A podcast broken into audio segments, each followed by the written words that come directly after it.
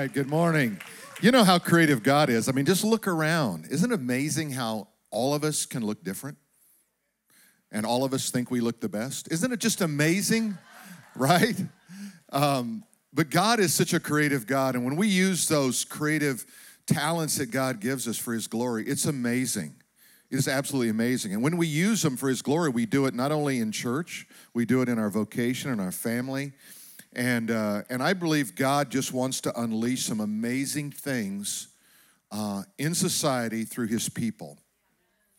And I, I think there's just inventions that are coming, patents that are coming, and uh, just amazing things that God wants to do. So I just, uh, just really encourage you to just tap into that creative dimension that God uh, has put into you for his glory. Amen? Well, good to see you. We're in a series uh, called Kingdom Discipleship, and uh, every sermon that I preach in it, I fall more in love with discipleship. And I want to give you a little history here because I think it's important. Uh, one of the things that happens in this concept of discipleship is that we learn how to really follow Jesus. And it really occurred to me uh, over the course of the last several weeks how soft we as believers have become as Christians and how, how much more consumer oriented we have become. And we've really lost some of the spirit of the New Testament that is, uh, is pretty radical when you really get down to it. It's pretty radical. Um, I doubt that you will experience true persecution in America. I think you'll find some discomfort. But as I've been watching and reading and kind of refreshing my memory about what God's doing around the world and, and how Christians are suffering uh, for the cause of Christ, I realize how, how easy we really have it. I wonder what would happen if you, each one of you, would just push your Christianity another 5%. Not 100, just 5 more percent. What if you began to talk a little bit more what if you begin to pray a little bit more? What if you begin to study a little bit more? I wonder what the effect would be on our society, on our world, and our community. And I want to just put that challenge out there for you. One of the things we've said through this whole series is three things that are really, really important for every believer. And the, and the first one is to read, to read the Word of God every day. You need to be in the Word of God every single day, even if it's only for a few minutes, but you need to be reading the Word of God because that's how God speaks to you. That's how you know His heart, His mind, and how He can direct your path. The other thing you need to do is be praying every day. And that means coming to God not just with what you need or your crisis, but that means coming, first of all, just acknowledging that He's God, giving Him glory, and rejoicing in who He is uh, as God. And then moving into praying for one another, praying for yourself, asking for wisdom and guidance by the Spirit of God. And then the third thing is to give. You know, giving recalibrates our world. It, it reminds us that we're not in control of our world and that we are to be thankful for everything that God has given us here on earth. And so, as we think about discipleship, today we're in lesson 10, and we've been using uh, this workbook that I just recently released on uh, kingdom discipleship as a guide. Um, and we're going to be doing a training coming up in the month of November. You're going to hear more about that. But I really got the idea that instead of just kind of a classroom training experience, that it should be really an experience. And so we're going to reenact the underground church experience. And it's going to be a little bit hardcore. A lot of you, we're going to, to ask you to, to come on time. If you're not on time, we're going to have a security team to check your ID and ask for your testimony. Because that's what happens in the underground church. We're going to ask you to check your mobile devices in so that you're not distracted. I'm going to ask you to bring a Bible, yes, one of those real ones with leather on it. I know you say, well, my Bible's on my phone. Well, you get a new one then. Go find a paperback, go find a leather one. And then we're going to spend uh, a lot of time just digging into the Word of God and preparing you.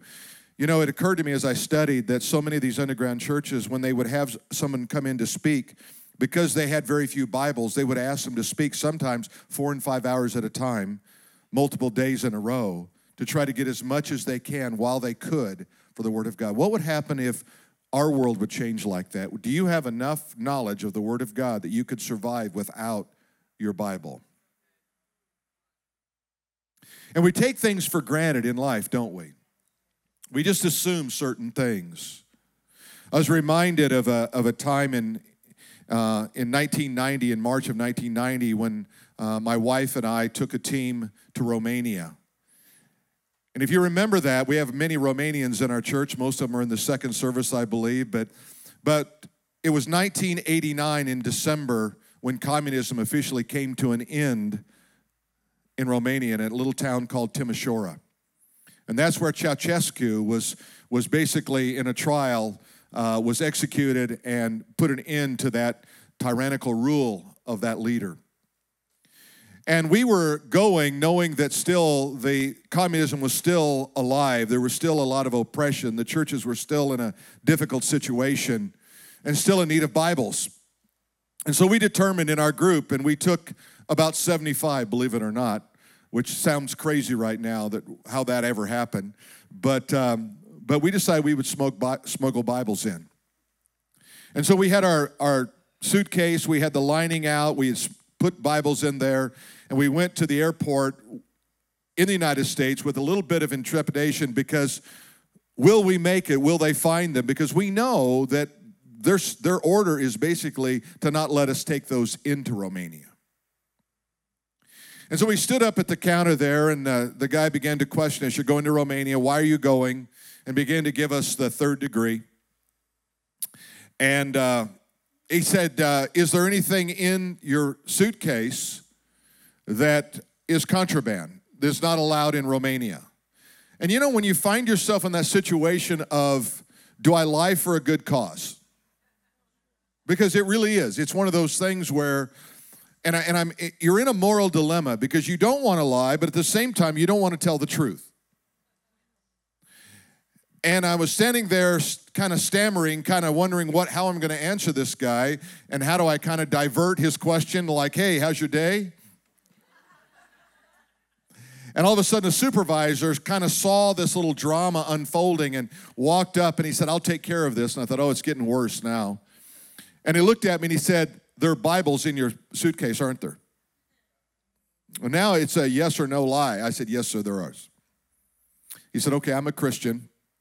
I'm going to seal your suitcase all the way to Romania. You don't have to worry about a thing. And, and, I, and I think I think until you get your life a little bit out on the edge for God, you don't see God come through. If you live so comfortably and so easily in your Christian faith that you don't have to see God work, guess what? He doesn't work. And so we want to, in discipleship, we want to begin to talk today about the end of the world. This is uh, uh, the, the last lesson called the judgment seat of Christ.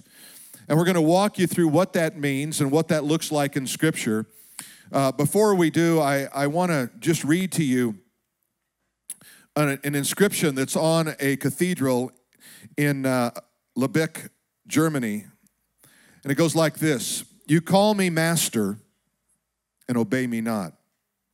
You call me way and walk me not. You call me life desire me not. You call me wise and you follow me not. You call me fair and you love me not. You call me rich and yet you ask me not.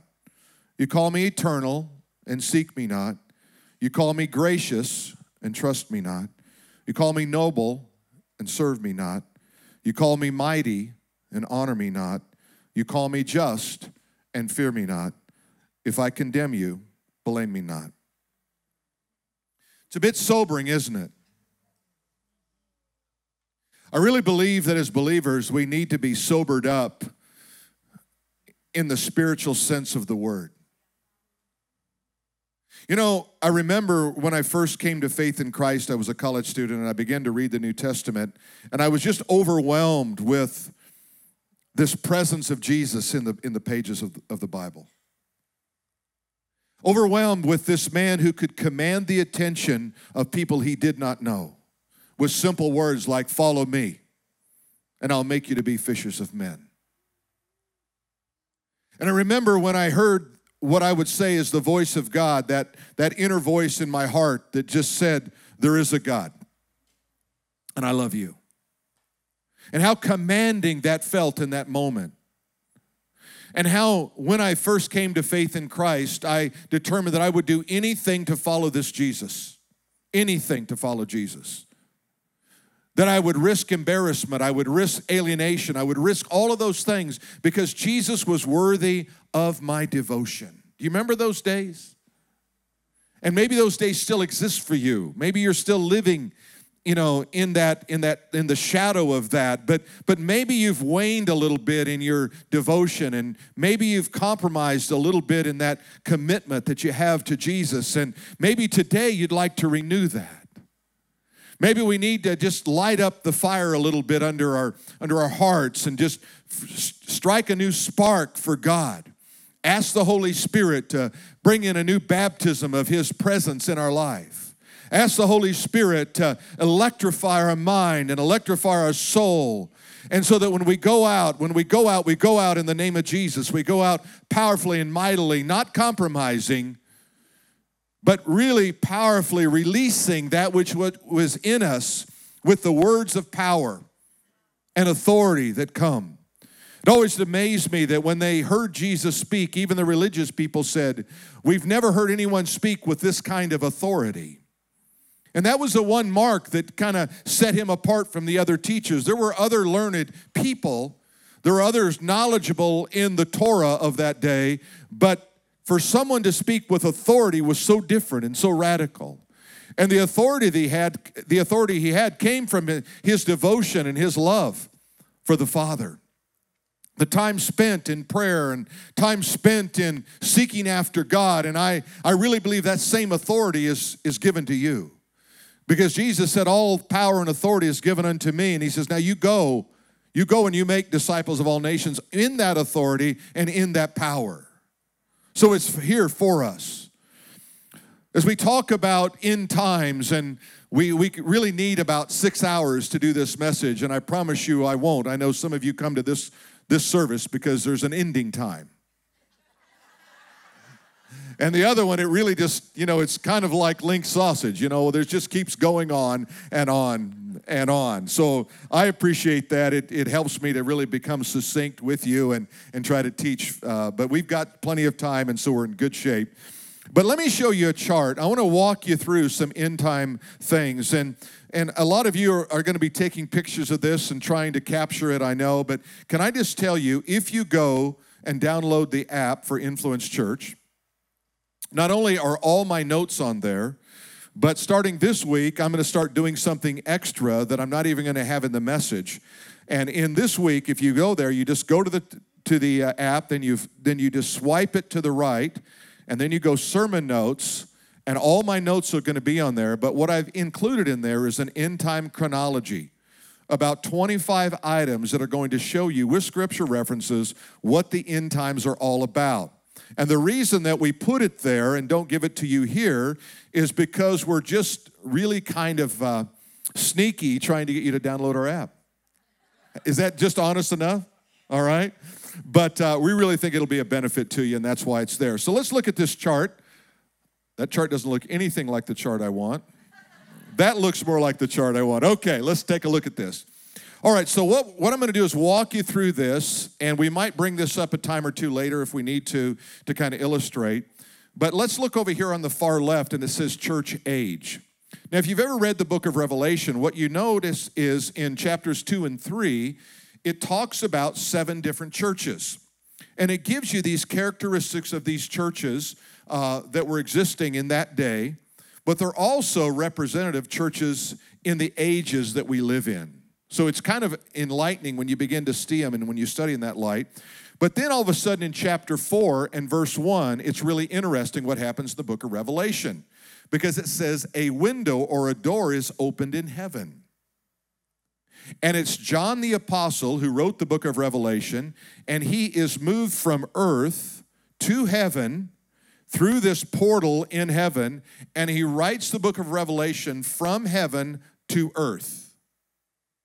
There's only two times that that door is opened in the book of Revelation. One is chapter 4, verse 1, and the other is in Revelation chapter 19 and verse 11.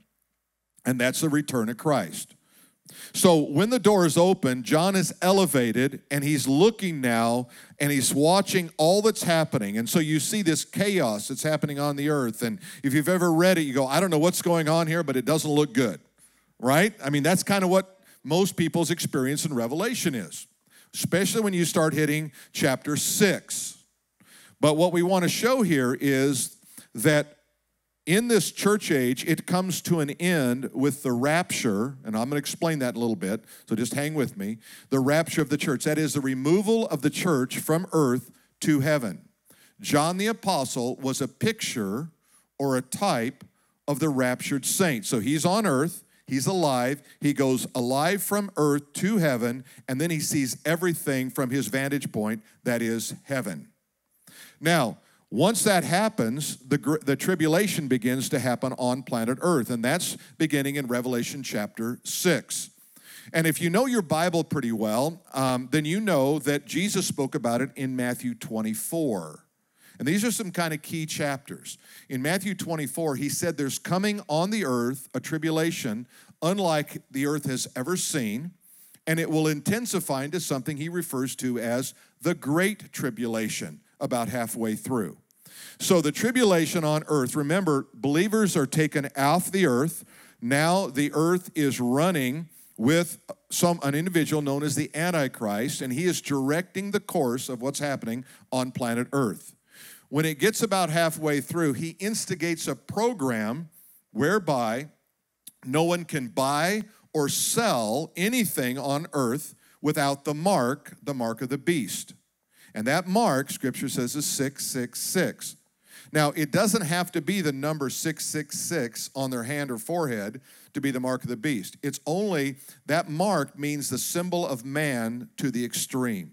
Six is the number of man to the extreme, three times over to the extreme. Now, what happens at the end of the tribulation, and you can see up here the appearing, Revelation chapter 19, that's the return of Christ. That's the second time the window in heaven opens. First time, saints are taken up. Second time, we're coming back with Christ, and he's going to bring an end to the tribulation. That's where it says, had he not returned, that mankind would have just wiped out each other completely uh, because so much inhumanity and so much lack of God going on. Now, last week we talked about what was happening during this tribulation period, and there were three witnesses. Remember this? The first witness was the 144,000, and they're preaching the gospel. They're Jewish evangelists, 12,000 from every tribe. They're preaching the gospel. And then we heard about the, the angel that flies around the world with the everlasting gospel, and then the two witnesses um, that were preaching the gospel during that time. So there's a lot of a kingdom talk going on during the tribulation. Many, many people are coming to faith in Christ during the tribulation period. They're coming into the kingdom. We know that because in, in Revelation 6, it tells us that the martyrs that were martyred during the tribulation cry out to God and say, God, how long, how long until you will you know will rectify this problem how long will you until you will justify our our life and then you go a little bit further to chapter 20, and it talks about the martyrs who were before the throne of God, and it says that they are given a white robe in that moment, and they are honored as martyrs for the kingdom of God. Once you finish, and this is going to be the kind of the scope of where we're going to be today, but once that happens, God institutes a millennial reign of a thousand years on earth, and then we move into new heaven and new earth. You'll notice that chapter 20 through 22, you got a whole lot of chronology there, biblical chronology, that but only in just three chapters. So, you know, when you start, two chapters, when you start reading, you go like, I need more here, I need more. And, uh, but we have to go other places in Scripture to find that. So let's talk, first of all, about the divine separation. Did you know that God likes to separate things? Seems weird, doesn't it? You'd think He'd want to bring everything together. But what he does is he likes to separate light from darkness, doesn't he? When he created, he said, Let there be light, so you can distinguish it from darkness. And so there's that principle. When he talks about you as a believer, he wants you to be different from everybody else in the world. He wants to separate not in a mean sense of the word, not that you don't have friends that aren't believers, but He wants you to be so different that your unbelieving friends see that difference and they're drawn into relationship with you. So there needs to be something. He likes to take out of us, he likes to separate out of us that which does not benefit the kingdom or us so that we walk faithfully before God. And that's why this is a word called sanctification. What that means is God is setting us apart so we can be holy to God. Otherwise, we're compromised. We're no different than the world. We just have to have a, a ticket to heaven. But God wants us to have more than a ticket to heaven. He wants us to have a relationship that's so rich, so abiding, so wonderful that we literally are walking about as new creations in Christ Jesus in the power of the Spirit, and there's something so attractive to us that people say, What's different about you? And you can begin to tell them about your relationship with God, and it'll draw them in. So you are to be the voice in that person's heart. Let me take you to the scripture in 1 Thessalonians chapter 4. And this is the one that refers to the rapture. And I'll walk you through this, and we'll spend a little bit of time so we can get hand, our hands around it. It says, For the Lord himself will descend from heaven with a shout, with the voice of an archangel, and the trumpet of Christ, or trumpet of God. And the dead in Christ will rise first. Then we who are alive and remain shall be caught up together with them in the clouds to meet the Lord in the air, and thus we shall be with the Lord always. Now, let's just take a look at this scripture. If you see the word caught up there, the word rapture does not appear in the Bible. The concept is there, but the word rapture is literally a Latin word, and it's translated if, uh, over here. You see the word rapture? That is the Latin word caught up. It means to take away, to literally drag out of a situation and put in a different location. So, what it's saying here is, then we who are alive and remain, that's when he comes, will be caught up together with them in the clouds, that is, those who died and, and went to be with the Lord, to meet the Lord in the air, and so we shall always be. Now, the distinction is that in the when the Lord comes, he doesn't come to earth in the rapture in the second coming, he comes to earth. And that's one of the distinctions between rapture and second coming. So let's go back to the chart for just a moment, if we can. And on this chart, you're going to notice that we're coming to the end of the church age. You see the rapture there, 1 Thessalonians chapter 4. And now we await, we wait until the return with Christ, uh, till his return in Revelation chapter 19.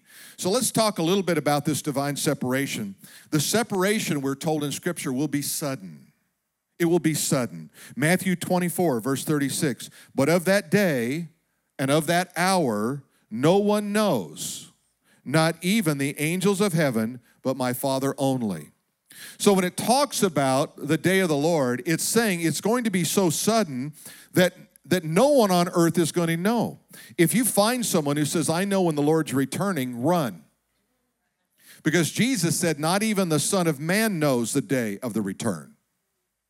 So in Jesus, when he walked on planet Earth, he limited himself and without knowing the exact day. Now we can know times and seasons. We can kind of look at what's happening in our Bible, look what's happening in our world, and we can begin to line up some things. For example, we can say, hey, we know that we're closer because Israel became a nation in 1948, and that was one of the prophecies about the end days. So we know that. Um, but we don't know the hour, of the day, and you see how how sudden it will be. So it's there's not time. Oh, the Lord's here. I need to go get my life right with God. Too late for that. Too late. The illustration of the virgins without the oil uh, to light the lamps is, is one of those ones where he illustrates the suddenness. All of a sudden, the bridegroom comes and they don't have any oil, they don't have any light in their life. And they go around, they start knocking on doors. Can I borrow some oil? Can I borrow some oil? And they go to the ones that have the oil. They said, No, all I have is what I have. And so they're left without because they're not prepared. So the question that is begging to be answered here is are you prepared for the return of the Lord if he came today? And that's the that's the immediacy of the Holy Spirit. That's that's how God works to try to keep us ready and not complacent in our life. Let's go a little bit further. The separation will be mysterious. Matthew 24, 40 and 42. Then two men will be in the field, one will be taken and the other left. Now, can you imagine that scenario? Two in the field, one's gone, one remains.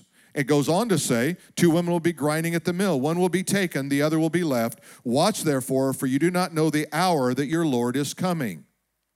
So, this mysterious uh, removal from planet Earth will be pretty amazing, won't it? Now, we've already quoted stats. We say there are about 31% of planet Earth that says they're Christians. But remember, saying you're a Christian doesn't make you a Christian, does it? You see, because becoming a Christian means that I've come to a place where I've really believed that Jesus died for my sins, was buried, rose from the dead, and, and gave me the opportunity to have eternal life. And I received him knowing that I could not save myself. I received him and I believed on him, and my life was transformed because of him. And that's the criteria. That's the that's the pass, if you will, to get into heaven. So we see that separation will be mysterious. Also, it will be transformational. Transformational. I love this scripture because uh, people always ask me, like, what are we going to look like in the resurrection? And usually it's ladies that ask me, I'll just be honest with you, because they're concerned, like, am I going to be this age in heaven? Am I stuck in this age, right? Um, well, just don't worry about that. It's going to be okay. Everything's going to work out. You're going to get a new spiritual body. Amen? All right? What it's going to look like. Better than the one you got. How's that? Is that good enough? Well, how old will it be? Well, you don't age in heaven, so age is not an issue. You see, your inner, your inner uh, man, your inner spirit man, never ages. This is good news, ladies. Right? So it never ages. So your spiritual man never ages. It's your, it's your outer man, your physical man ages because it's made for time and space. Your eternal, your spirit man is made for eternity.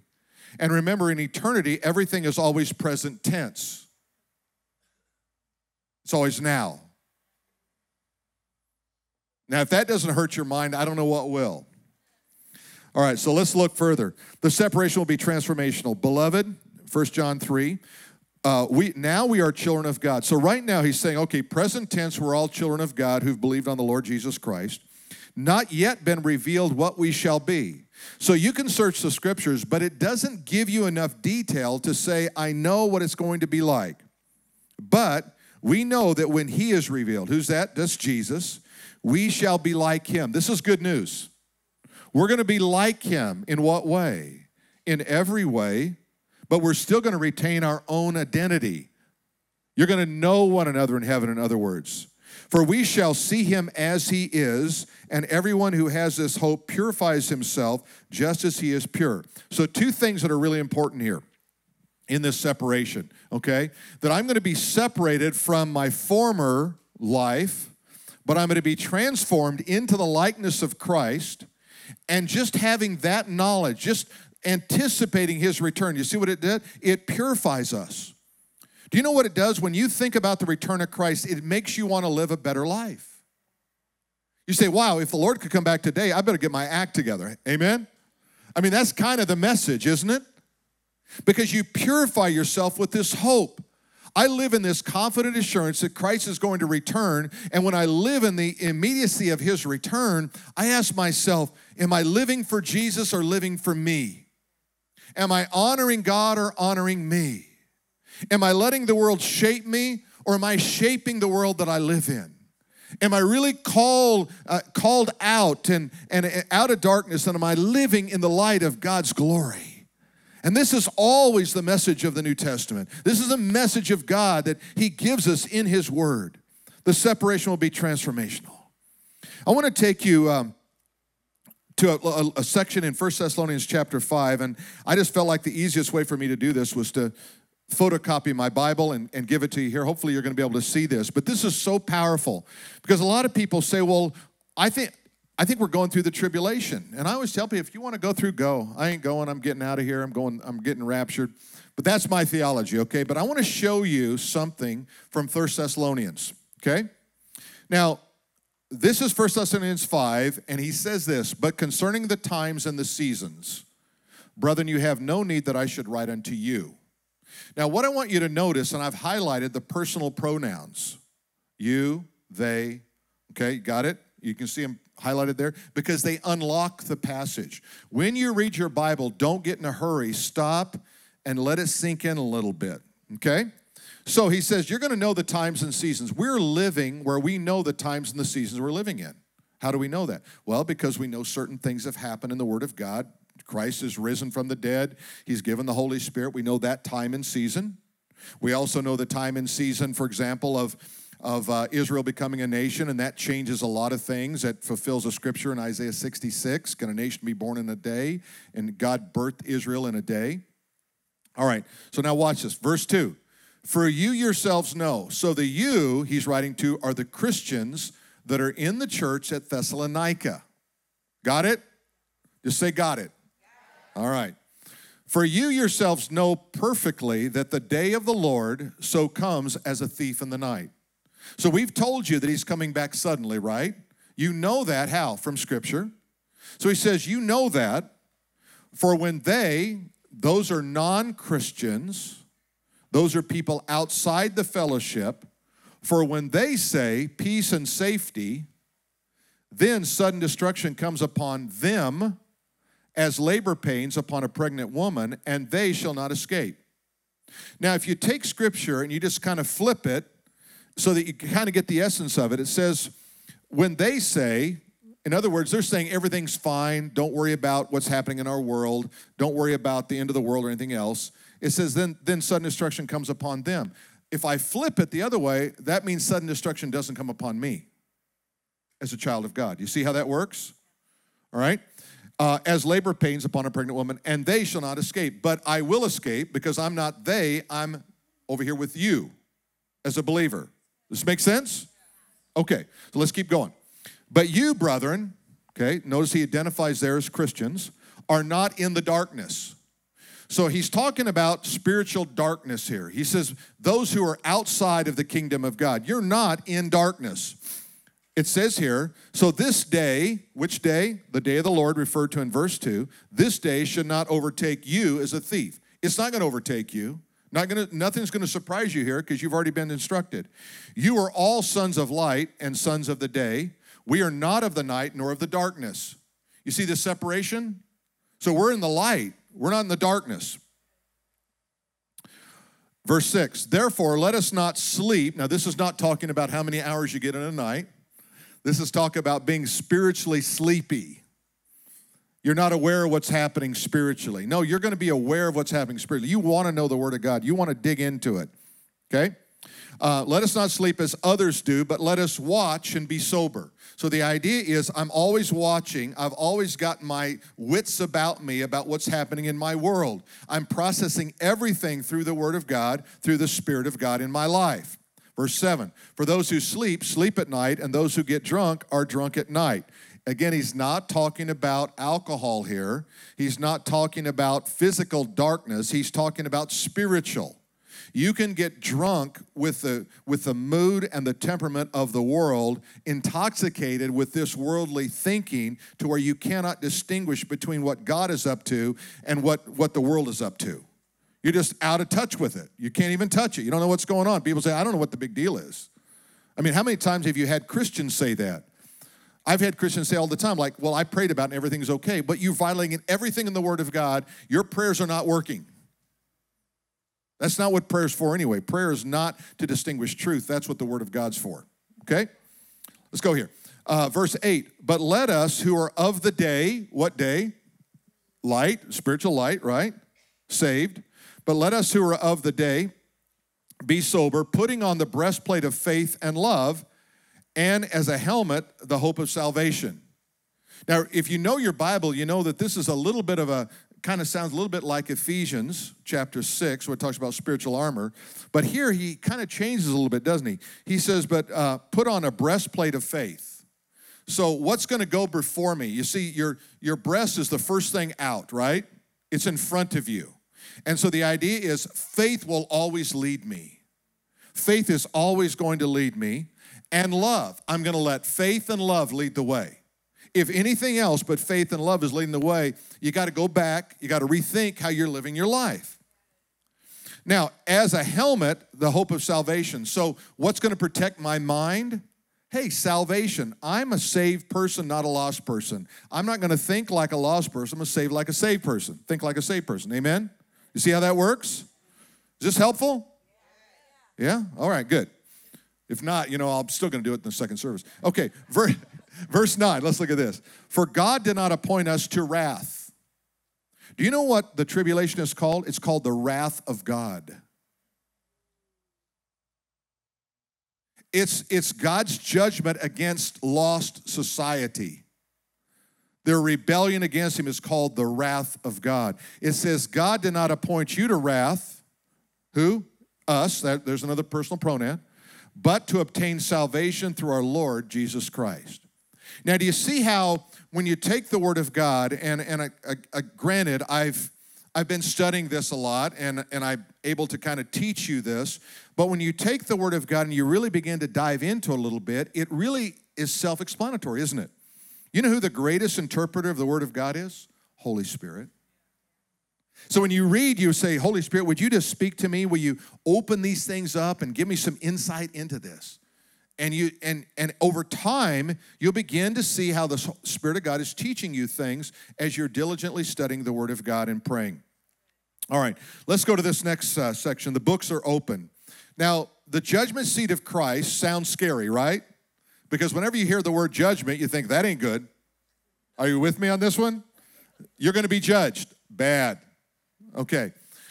So the word judgment seat is, is a Greek word, is the Greek word bema. Now, the only reason that's important is so that you know the meaning of it. The bema seat was a raised platform where people received rewards for their service. For example, an Olympic runner would receive a, you know, a, a prize, uh, uh, a, maybe a crown or maybe a ribbon because they had competed and they had won. But also at the Bema seat, some were not invited up on the stage. They still participated, they were still a part of the crowd, but they had done nothing to deserve a reward. So, as Christians, the Bible teaches us that all of us will appear on the Bema seat or the judgment seat of Christ but not all will receive a reward. Because you see, the rewards in life come from what you've done in life, not because you just love Jesus.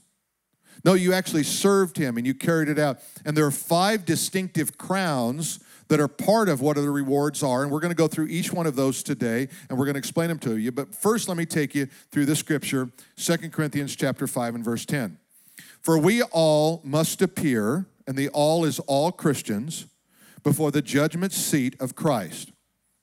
So, if you think about it, there's there's three judgments in Bible. The first one is the judgment of sin, and that happened at Calvary. That's the first judgment. God judged the sin of the of the of all of mankind at the cross for the whole world at the cross. When I believe on Jesus, that becomes cleansing for me. The second uh, judgment we see is the judgment seat of Christ.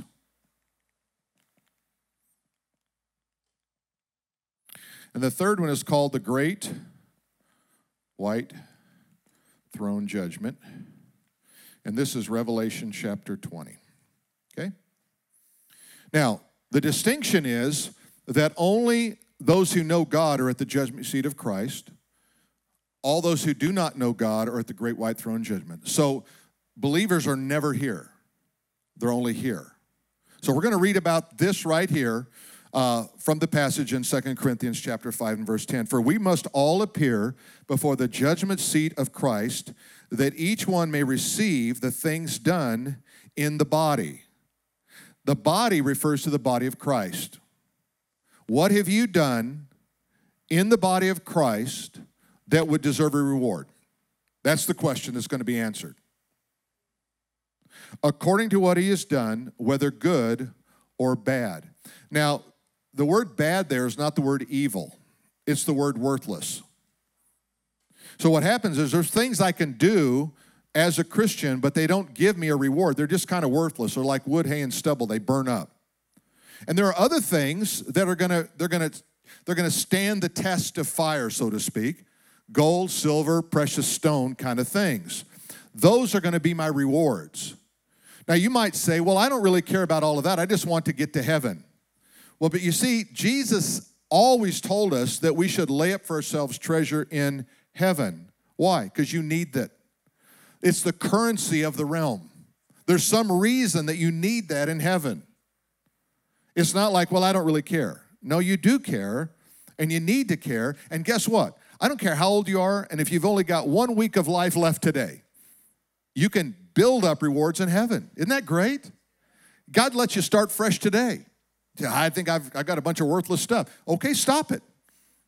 How's that? Right? Do things with the right motive. Do things in faith. Love Jesus with all your heart is kind of the, the push here. So some are going to suffer loss. Let's go to 1 Corinthians 3 14 and 15. If anyone's work which he has built on endures, he will receive a reward. If anyone's work is burned, he will suffer loss, but he himself will be saved, yet as through fire. You know what that means? You can be at the judgment seat of Christ as a believer, but all you really got was fire insurance. You got into heaven, but there's no rewards. There's nothing there for you. Now, I don't know about you, but that doesn't sound real appealing to me. Because whatever purpose God has for this, He has for it for my good and His glory. So let me take you through. Uh, this is kind of an interesting thing when we think about will receive rewards. John Phillips um, said this God gives unmerited favor, but He never gives unmerited rewards. So you didn't have to you didn't have to do anything to deserve salvation.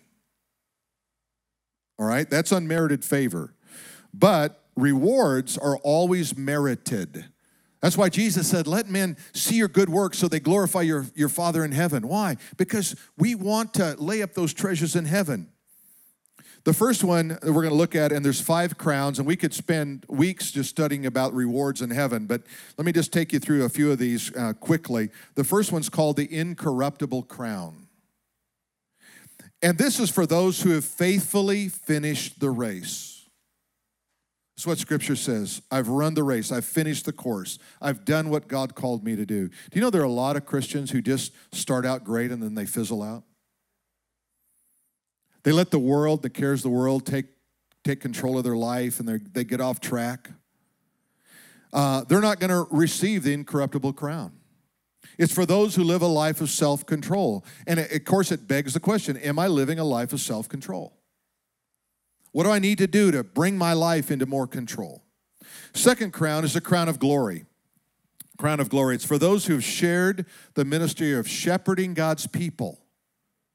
So typically, like someone like a pastor would could receive this crown of glory if if if that pastor had been faithful in shepherding his people.